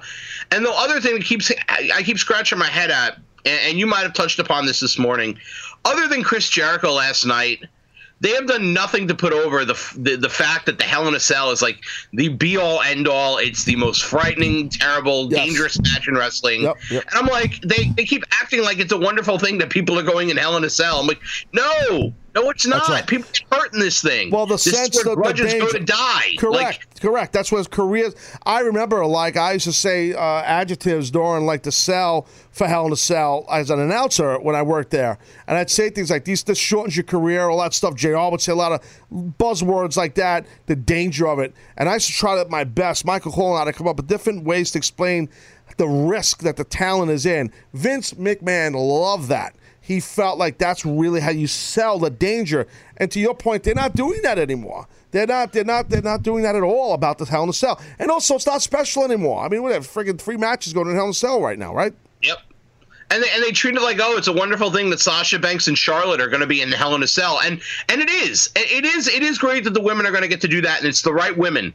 But at the same time, this is not like some great reward. Like, oh, you girls are great, so now you get a Hell in a Cell match. This is supposed to be the end of a of, of a feud where these two women have been fighting and trying to destroy each other over a championship. Charlotte injured Sasha. Sasha put her body on the line to the point that she nearly killed herself on Raw yes. to get the title back. So it's like, you know, the, the whole story should be, well, look what these women have done in conventional matches. What's going to happen when they go into Hell in a right. Cell? I agree. And it's basically the purge, and there's no rules. And, you know? I, and I really felt like this. I said this a little while ago in the show. The sit-down interview with Lita and both those girls last night seemed so scripted, so teleprompter Jones. The whole thing seemed just like it was so contrived. I really didn't like it. I mean, Lita was this cool, hip chick, tough girl, champion wrestler. You know, I know she's older, but like I said earlier in the show here, bro, she's not Michael Cole doing, trying to come off like hard news stuff, you know? You got to let her be her. You got to let Charlotte and the, let these girls be them. It's so just, like you said it best, they're not building pro wrestlers, they're building sports entertainers. Yeah, they. I would like to see. I know in N X T they just do the they do the promos via bullet points.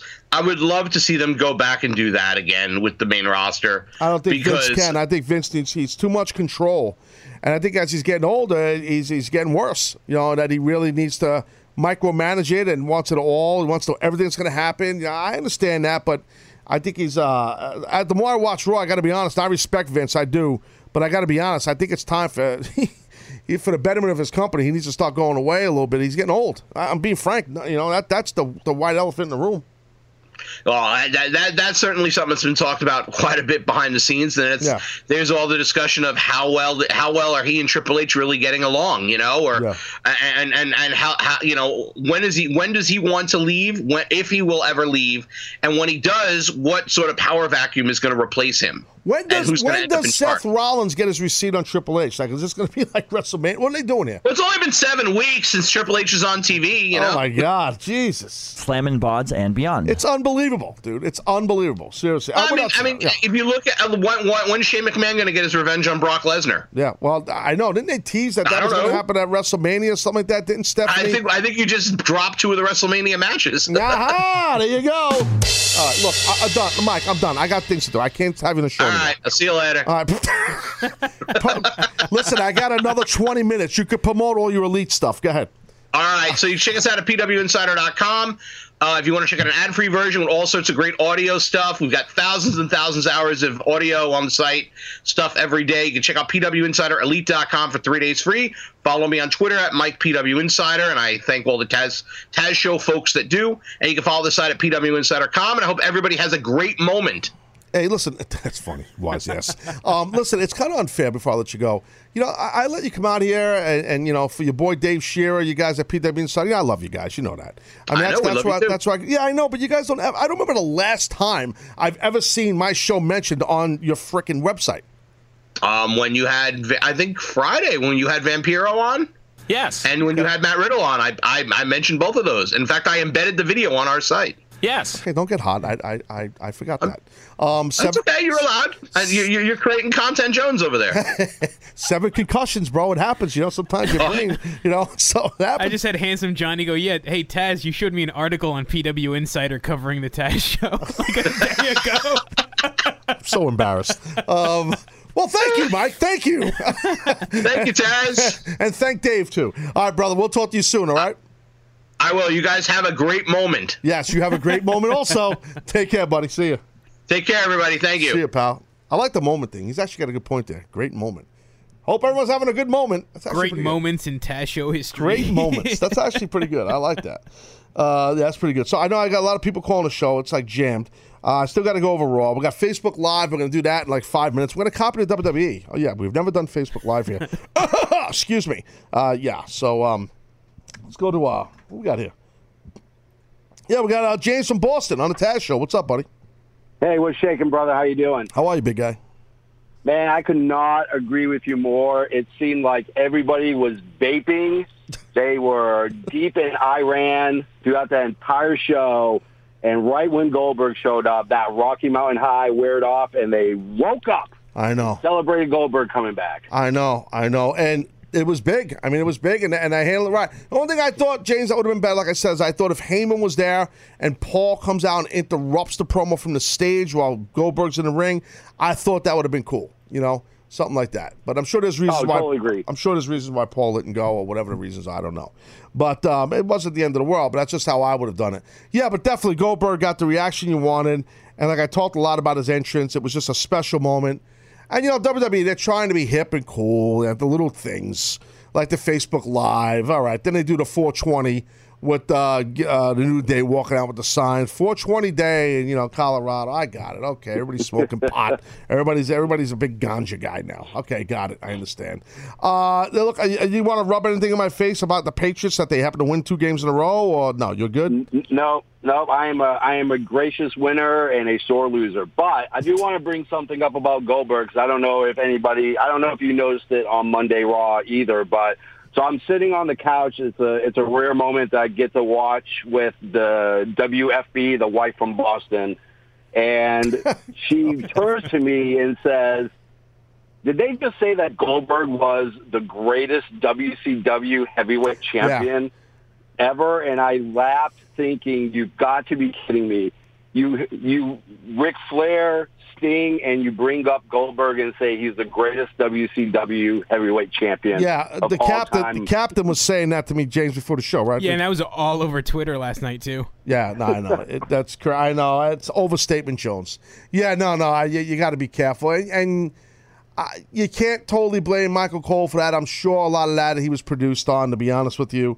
It's just because they're trying to sell video games and, and make Goldberg as much as they can for this thing they're doing with, with Brock. So I understand it. It's a total overstatement, and they shouldn't have said it. And thank you, James. Uh, you're a great fan of the show always. I appreciate you, dude. You know that. So uh, very nice uh, call from James from Boston, as always. Uh, so uh, what else? So got to go to break here in a few minutes, a couple of minutes, actually. Uh, so I talked a little bit about the open of Raw and my thoughts and opinions on that. Um Some other stuff that jumped out to me, and I talked about the sit-down also, that jumped out to me on Raw. Um, you know, uh, Neville and uh, Bo Dallas, you know, Bo Dallas won the match, and we saw this new, intense Bo Dallas, right? This new, intense Bo Dallas, and his work, you could see in his work, his promo, um, his uh, his physique is a little bit different. He, I think his singlet's different. I'm pretty sure it is. I don't think I remember seeing him wear that. Maybe he has, but I, I didn't. It looked new to me. Like his his whole aura, you could see they're going on more sinister, angry, pissed off, aggressive, intense Bo Dallas. And and he's pulling it off from a work rate ability, his facial expressions, his uh, promo ability.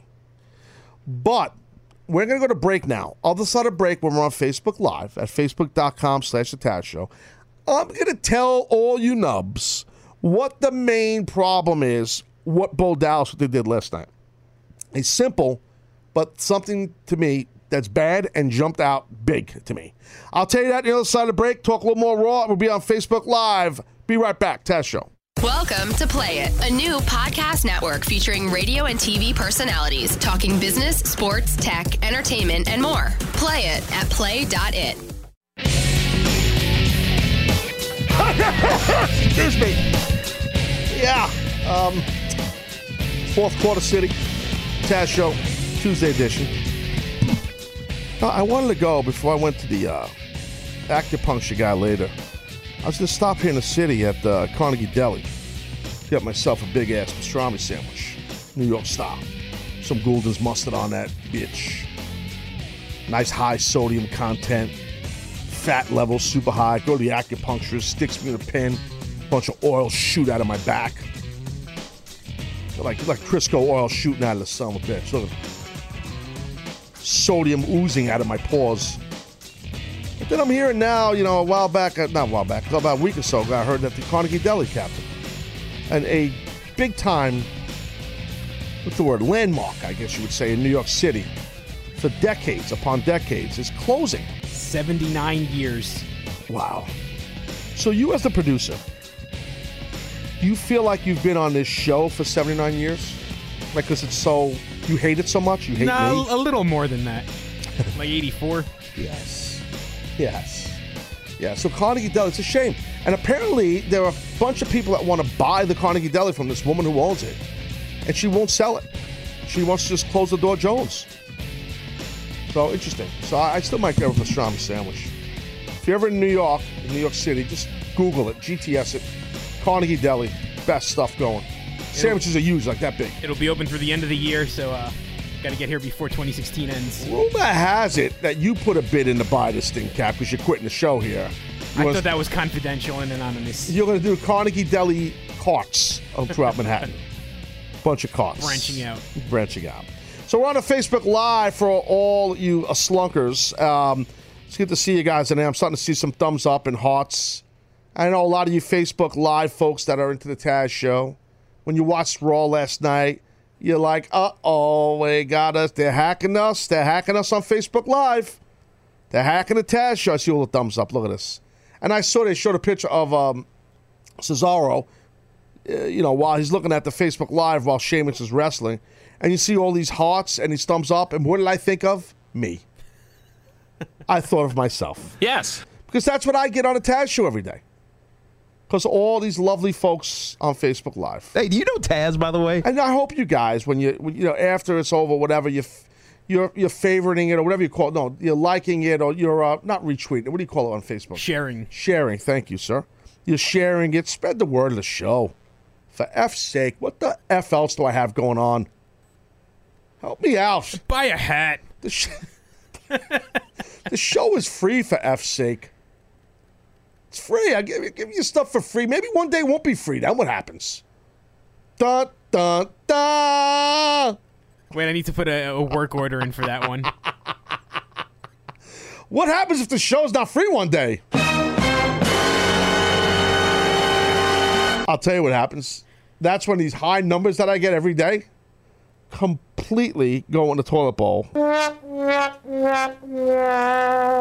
They love me now, Cap. They love me now. When you tell these some bitches you got to pay for it now. Take care. See you down the bowl. Not see you down the road. See you down the bowl. That's what happens. That's what happens. Uh, who's this? Jose Aurelio says, when is the captain's last day? Captain, what is the exact last day? You don't know the exact day? It's like August. It's supposed to be August. Right now it's November the eleventh. Oh, wow. That's sad. That's sad. Do you think I'm going to miss you? Mm, with everything you've thrown so far? What do you mean? Like... What do you mean thrown? I think, I think I'm going to miss you being on a show. Uh, probably not. Oh, come on. Why would you say Will you stop? Of course, oh, okay, of course you. you'll miss me. Well, now you sound like a fake artist, fake guy, you know? Really? So the thing is, I'm going to miss you, Cap. I am. I'm going to beg you not to leave. I'm, I got a whole plan set. I'm going to tackle you and ram your face into a glass door by the elevator. Knock you out and put you in the seat. You want to take it back to my first day. Ha! Slammin' Bods and Beyond. All right, so I told you guys I was going to tell you about Bo Dallas. I love the heel gimmick last night. That he's going more heel. He's more sinister, aggressive, intense. He picked up his... They told him, pick your intensity up. They told him, pick... And he did. He definitely did. Okay, he looks a little different. He's got leaner. He got leaned up, leaned up a little bit. It's all working. It's all good. But I told you before the break, there's something I didn't like. And what do I don't like? That stupid-ass sign that he's holding. That Donald Trump-esque politician sign for Bo Dallas. Stop it.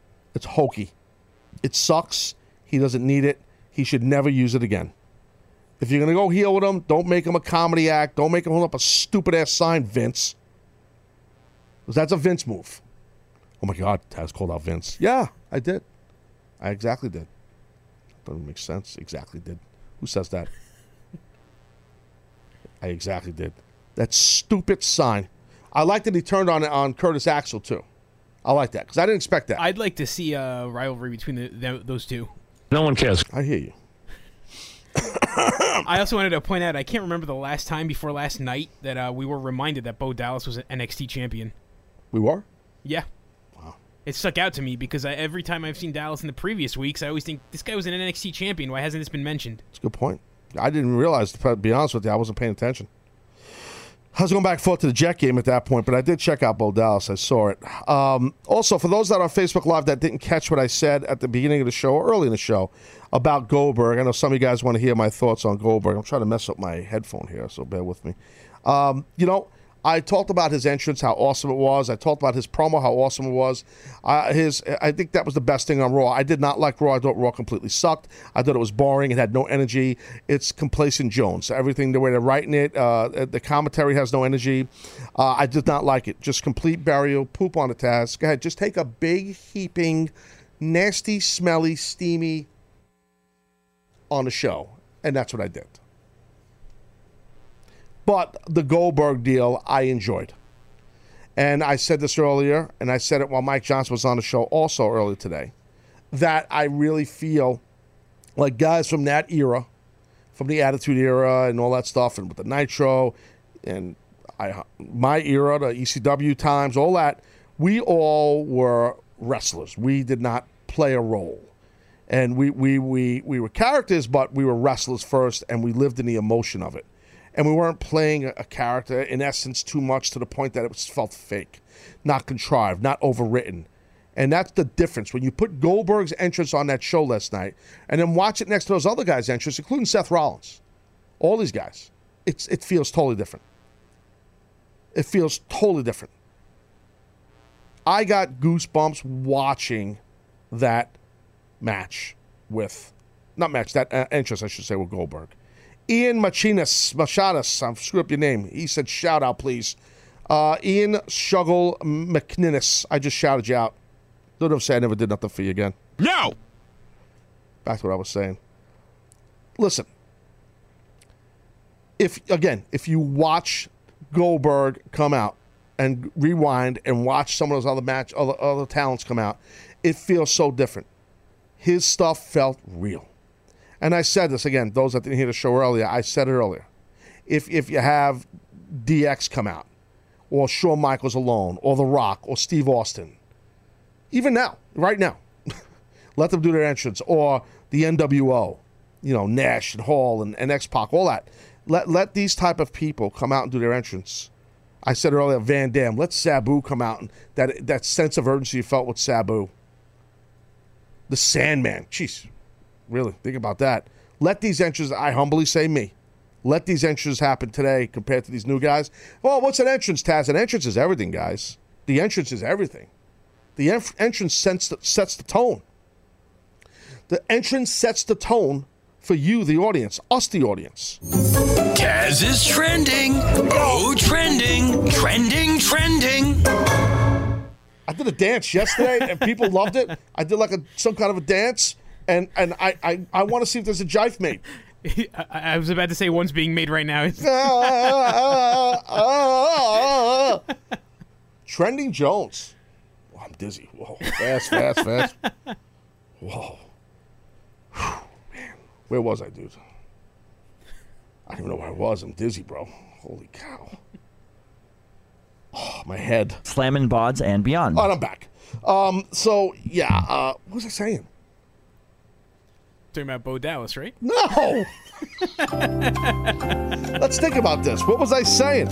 Oh my God! I was on. I was. I was on. I was doing my opening monologue. I was getting right into it. The hell was it? Oh, I can't remember. Somebody on Facebook, help me. Captain, it just shows that you don't care anymore. It shows that I'm doing ten different It really things. shows. Darren Davies on Facebook says, Taz, you got problems. Yeah, I know. I'm messed up in my head. And Brendan McKenzie says... Brendan McKenzie... Stop! Brendan McKenzie said, Dancing Jones. I thought that was funny. Oh. I got thrown off by the dancing. I don't. I was into something earlier. About Goldberg. I can't remember what I was talking about. I'm usually pretty good, uh, or at least I don't know. I couldn't. Uh, I don't know. Well, anyway, the show last night sucked, and and the bottom line is, you know, I think Goldberg coming out, and I what I said if you missed, I said I thought Paul Heyman being in in the studio in Connecticut wasn't a good way to do it. I thought I think that Paul should have been there on the stage while Goldberg's in the ring, have Paul interrupt the promo. It's simple, Jones, and have have, have uh, Goldberg cut that hard-ass promo at the end, that, that great line, and say, hey, you know what, Heyman, you tell your boy Goldberg, he won't be next, he'll be last, and that was great, and that would have been great. I mean, his promo still was great, but I just think that's how you end it. I mean, that's what I think, I, that, but you got to have Heyman there. You cannot not have Heyman there, just uh, my perspective, um, so that's the deal. Hey, uh, Mike on uh, Strong Island, you're on the Taz Show. Hey, Taz, what's going on? Big Mike, what's up? Uh, not much. First of all, I wanted to agree with you. The performers from the Attitude Era and uh, uh, heads and uh, way better performers and characters than nowadays. I mean, it, yep. You can't even compare. Yep. Well, you know, but, um, I don't know if you heard, um, if you caught the Mike Johnson segment when he was on today, but Mike used a great analogy of, like, you know, today they're building, you know, sports entertainers, not pro wrestlers in W W E, and he's right. And he used the analogy of, like, the, you either play in the N B A or you're one of the Harlem Globetrotters. They're both playing basketball, but, like, you know, I think the sports yeah. entertainment feel is the Harlem Globetrotters, you know? Oh, one hundred percent. Yeah. But um, what I wanted to talk, mention was the best thing, I think tonight, or, well, last night, the Raw did the best thing they've done in a while. And the smartest thing was they had packages of Goldberg throughout the show, yep. which I think was a great idea. Absolutely. Absolutely. And I'm not I surprised. They the ball on it. No, no, no. I'm not surprised they did that because they, when they want to really build something and sell something, they know how. And they have the video team, the production team, I should say, to do that. And some of the best in the world that work in Stanford or on that truck. And, you know, if, if you really paid attention, uh, Mike, you know, the thing that was a little bit wacky, not wacky, but like weird for me was when you watch some of that footage of Nitro and you see some of that stuff with Goldberg, Uh, with uh, the announcing from Mike Tenay to Tony Schiavone or whatever, it it it it just felt better than the current Raw. Just those those vignettes that they did in those packages. You know what I mean? Oh yeah, I, I could have watched just packages all day rather yep, than yep, the yep, actual yep. show. It's like Handsome Johnny. Handsome Johnny. He always believes in that. Uh, he could. Uh, he should watch packages all day. What the hell? Come on now. What? The- Low Road Jones. Come on now. What was that? Well, you send me those jokes, tell me to write them, dude. Really? Come on. I'll say them. I mean, what the hell's wrong with you? Right? And Handsome John's like, I. I this is awesome! Yeah. I mean, you know, right now, you know, the, uh, you know, Handsome John is like, listen, I have no, I have a lot of problems. Getting females is not one of them. You know, that's what he's thinking. Uh, so I got to handle some of these jobbers on uh, Facebook Live. Uh, I got to communicate with some of them. Guys, you need to communicate with the people better, really? I mean, uh, do I give people a bigger outlet? not, not really. You know what I mean? I really, I mean, I can't get it in, I can't get, give a bigger outlet. I really can't. So uh, instead of talking to people on Facebook, I'll take a phone call. How about that? Hey, uh, Mike uh, from Pets. I'm sorry, how am I doing? Eric in uh, Pennsylvania, you're on the Taz Show. What's up, buddy? Good moment, Taz. Good moment. How are you, sir? I'm good. Ahoy, Captain. Ahoy. What's just up? Wanna, uh, just want to um, wish you luck on all your future endeavors and all things like that. Thank but, you. Um, No problem, buddy. But I want to um, talk about Goldberg and how they're going to book him at Survivor Series. Me and my boy were uh, actually going back and forth about this. I'm actually, I say that uh, we give Brock the win for him to get his receipt on Goldberg. My only question is, would a lose to Goldberg damage Brock's momentum that he has at the moment? Absolutely. There, there's no way in hell, dude, that, that, that Lesnar's losing that match. This is one-shot Jones. This is the... the You know, that's that's this is not Goldberg come back to the main roster. If it is, I'll be shocked. No, you you got it. And thank you for calling, buddy, Eric. I appreciate it. No, there's no way that there's no way that Lesnar's losing the match. Lesnar's winning with his finish, straight up. He's gotta. This is to sell video games, an attraction. Uh, it's a great moment to hook some old school fans. Maybe you're gonna get them back into the W W E. And that's something that no one's really talking about. Well, why bring back a nostalgia act? But because when you bring back a nostalgia acts, you now also open up your your current brand, you know, to some old school fans that left wrestling. I don't watch wrestling. No, I haven't watched since, geez, years ago. I don't watch it no more. Oh, wow, Goldberg's going to wrestle? Oh, I got to watch this. I remember Goldberg. He was awesome. I used to love it with the tattoo, big guy, bald, the whole thing. Yeah. So now they're going to watch the show and see Goldberg. Now you hope that, you know, you hook a percentage of them. It's a good way to, to bring back some old school fans. But the problem is you got to have a good product. You can't have a piece of crap Raw that you guys put together. Let's be frank. I'm not really P C about it. I'm just calling it like I see it. You know, really. So if you can open that up to some of the old school fans that maybe left you, you know, so... We have, uh, what's his name on here? Uh, Alejandro Mendoza is asking, how's the acupuncture going, Mister Taz? Well, I haven't gone in two weeks, but coincidentally, I'm going today. Acupuncture Jones. Uh, yeah, I I, I couldn't, my schedule was, I'm very, very busy, so I didn't have time to go. I don't, I don't think I have free time, dude. Please, I'm, just, I'm a freaking celebrity. You're buying a third farm, right? Yeah, I got to put another drive-through now in the basement. You're going to go down a hill, drive-through Jones, and we're going to shoot you out. Like, boom! Like, you know? Hot Wheels? Yeah, exactly. Funny you said that because that's what inspired us. So, yeah, uh, what else? Uh, people are still calling the show. The show's almost over. What else on Raw? Uh, there was something else oh, that I wanted to talk about. Oh, yes, the Braun Strowman. Yeah, so Braun Strowman wrestled and beat up on three Denver guys. There was one spot, and they replayed it. It was a crazy-looking Beal. The announcers, I don't think, knew it was a Beal, but it was a Beal. That's the name of the move. It looks like a hip toss. But you grab your opponent under his armpit, and you pop your hip, and you throw him higher than a regular traditional hip toss. Breaking down moves one oh one on the Taz Show. So, yeah, he did a Beal, which not one announcer told you what it was. Over the top rope did Strowman to the one kid. I think he was wearing red tights or something like that. Kid took a sick bump. It was crazy. Really high bump. That's all that kid. That kid, it's, it's Strowman's strength, but it's all the kid taking the bump. You're talking about the guy that got thrown out of the ring, right? That's what I'm talking about. Yeah. It was a Beal that did it. B I E L or B E I L. I don't know how you spell it. I know what it is. I've taken it and given it. Beal. Beal Jones. So, um, that was a crazy spot. But here's the thing. You know, I'm thinking, and someone tweeted me this. I don't remember who you are. I know you and I had the same thought, and I didn't get a chance to reply back to you. And as soon as Braun Strowman walked out, the first name that popped in my head was Bill Goldberg. I'm like, man, to have these two guys just cross paths. You don't have to shoot an angle. Just let's see a cool moment where they somehow, some way cross paths or something happens or so, something where Goldberg interact. You don't want to kill the buzz for the for the for Goldberg coming out later on. But you could have, you know, was that in the last segment? That's Strowman. No, Strowman, there was more matches after Strowman. You could have had Strowman right next to the main event and have Strowman like almost just when Goldberg does his entrance. And the, the pyro, you forgot that, that you go to break. Strowman wrestles. He kills the three guys. Great. Sami Zayn, let's say you don't do the Sami Zayn stuff. Strowman destroys these guys. They go to break. Coming up next, Bill Goldberg. Boom. They come out of break. Here comes Bill Goldberg walking backstage. Everybody's clapping for some reason, which is stupid. Okay, instead of having cops there.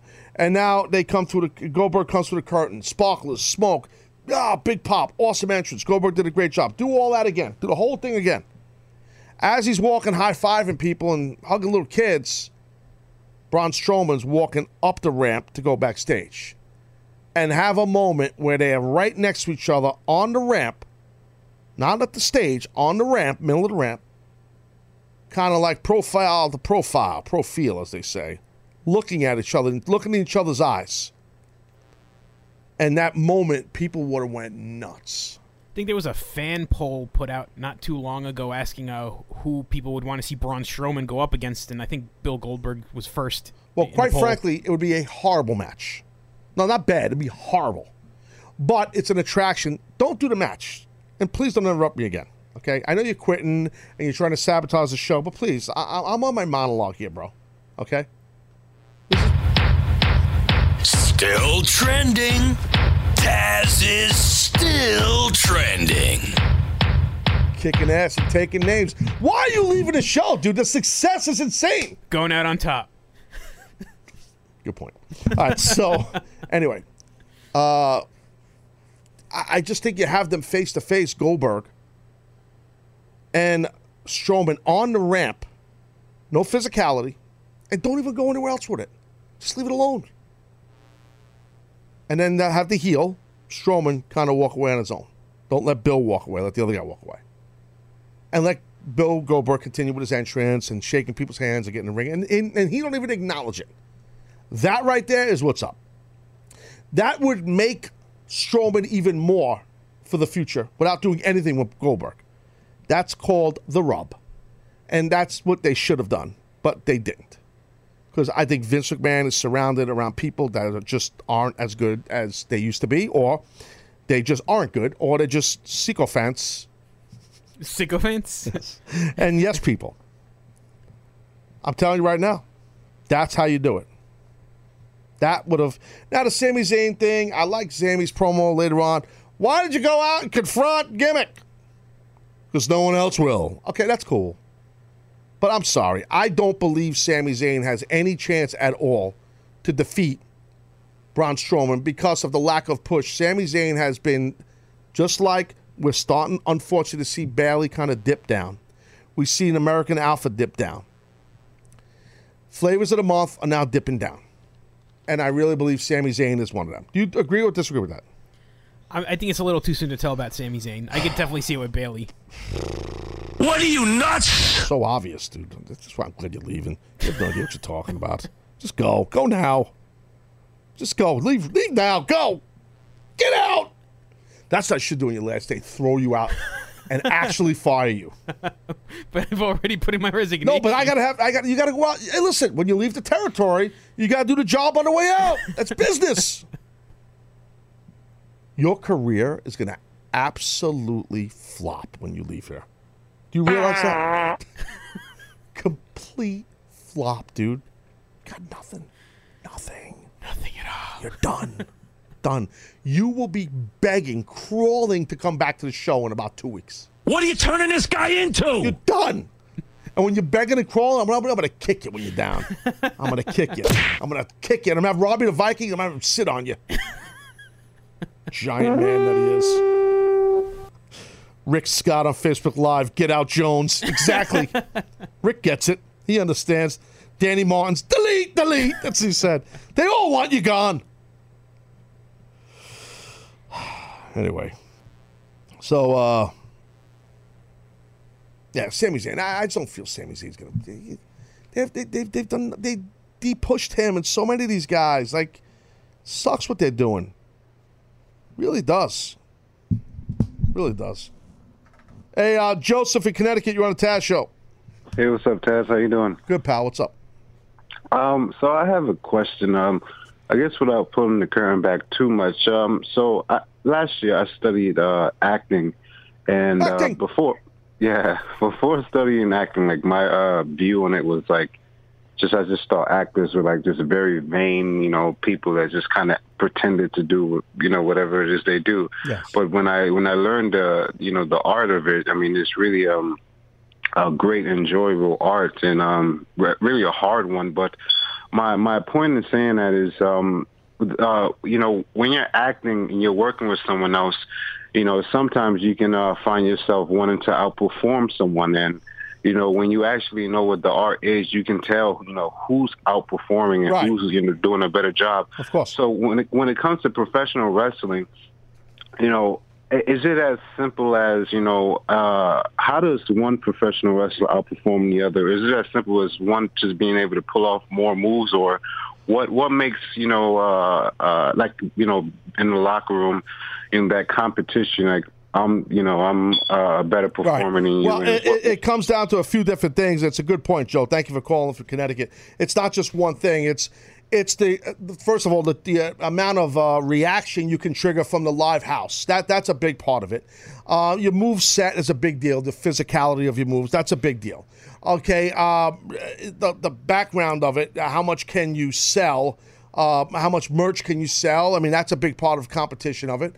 But mainly, I would say the first thing that comes to my mind is the reaction you get when you walk out and as you're working, and if you win or lose the match, that type thing. So I think that's all a big a big part of it. You got to try to outperform, and it is a competitive work environment for sure. So um, that's the deal. Well, anyway, listen, it's been a fun, trending edition of the Taz Show. Thank you all for getting the show trending, all you folks on Facebook Live, Twitter, wherever.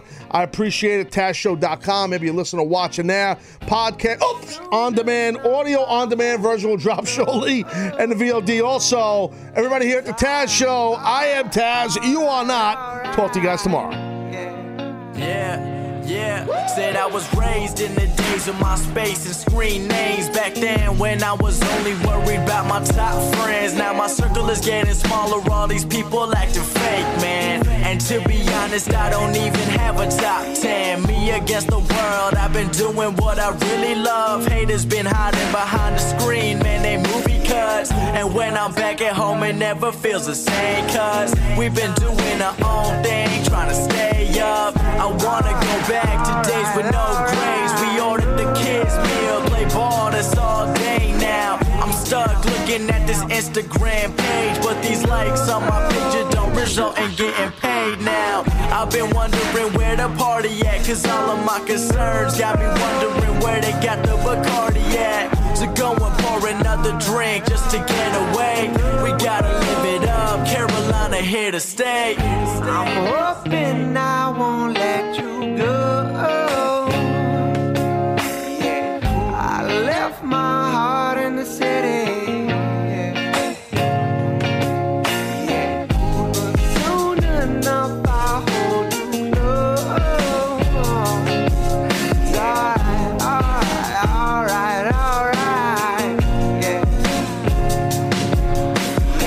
I've been the truest dude back since I was shooting hoops. New issues, you know what I've been going through, and it's for the team. No, I go for my dreams. I've been on tours and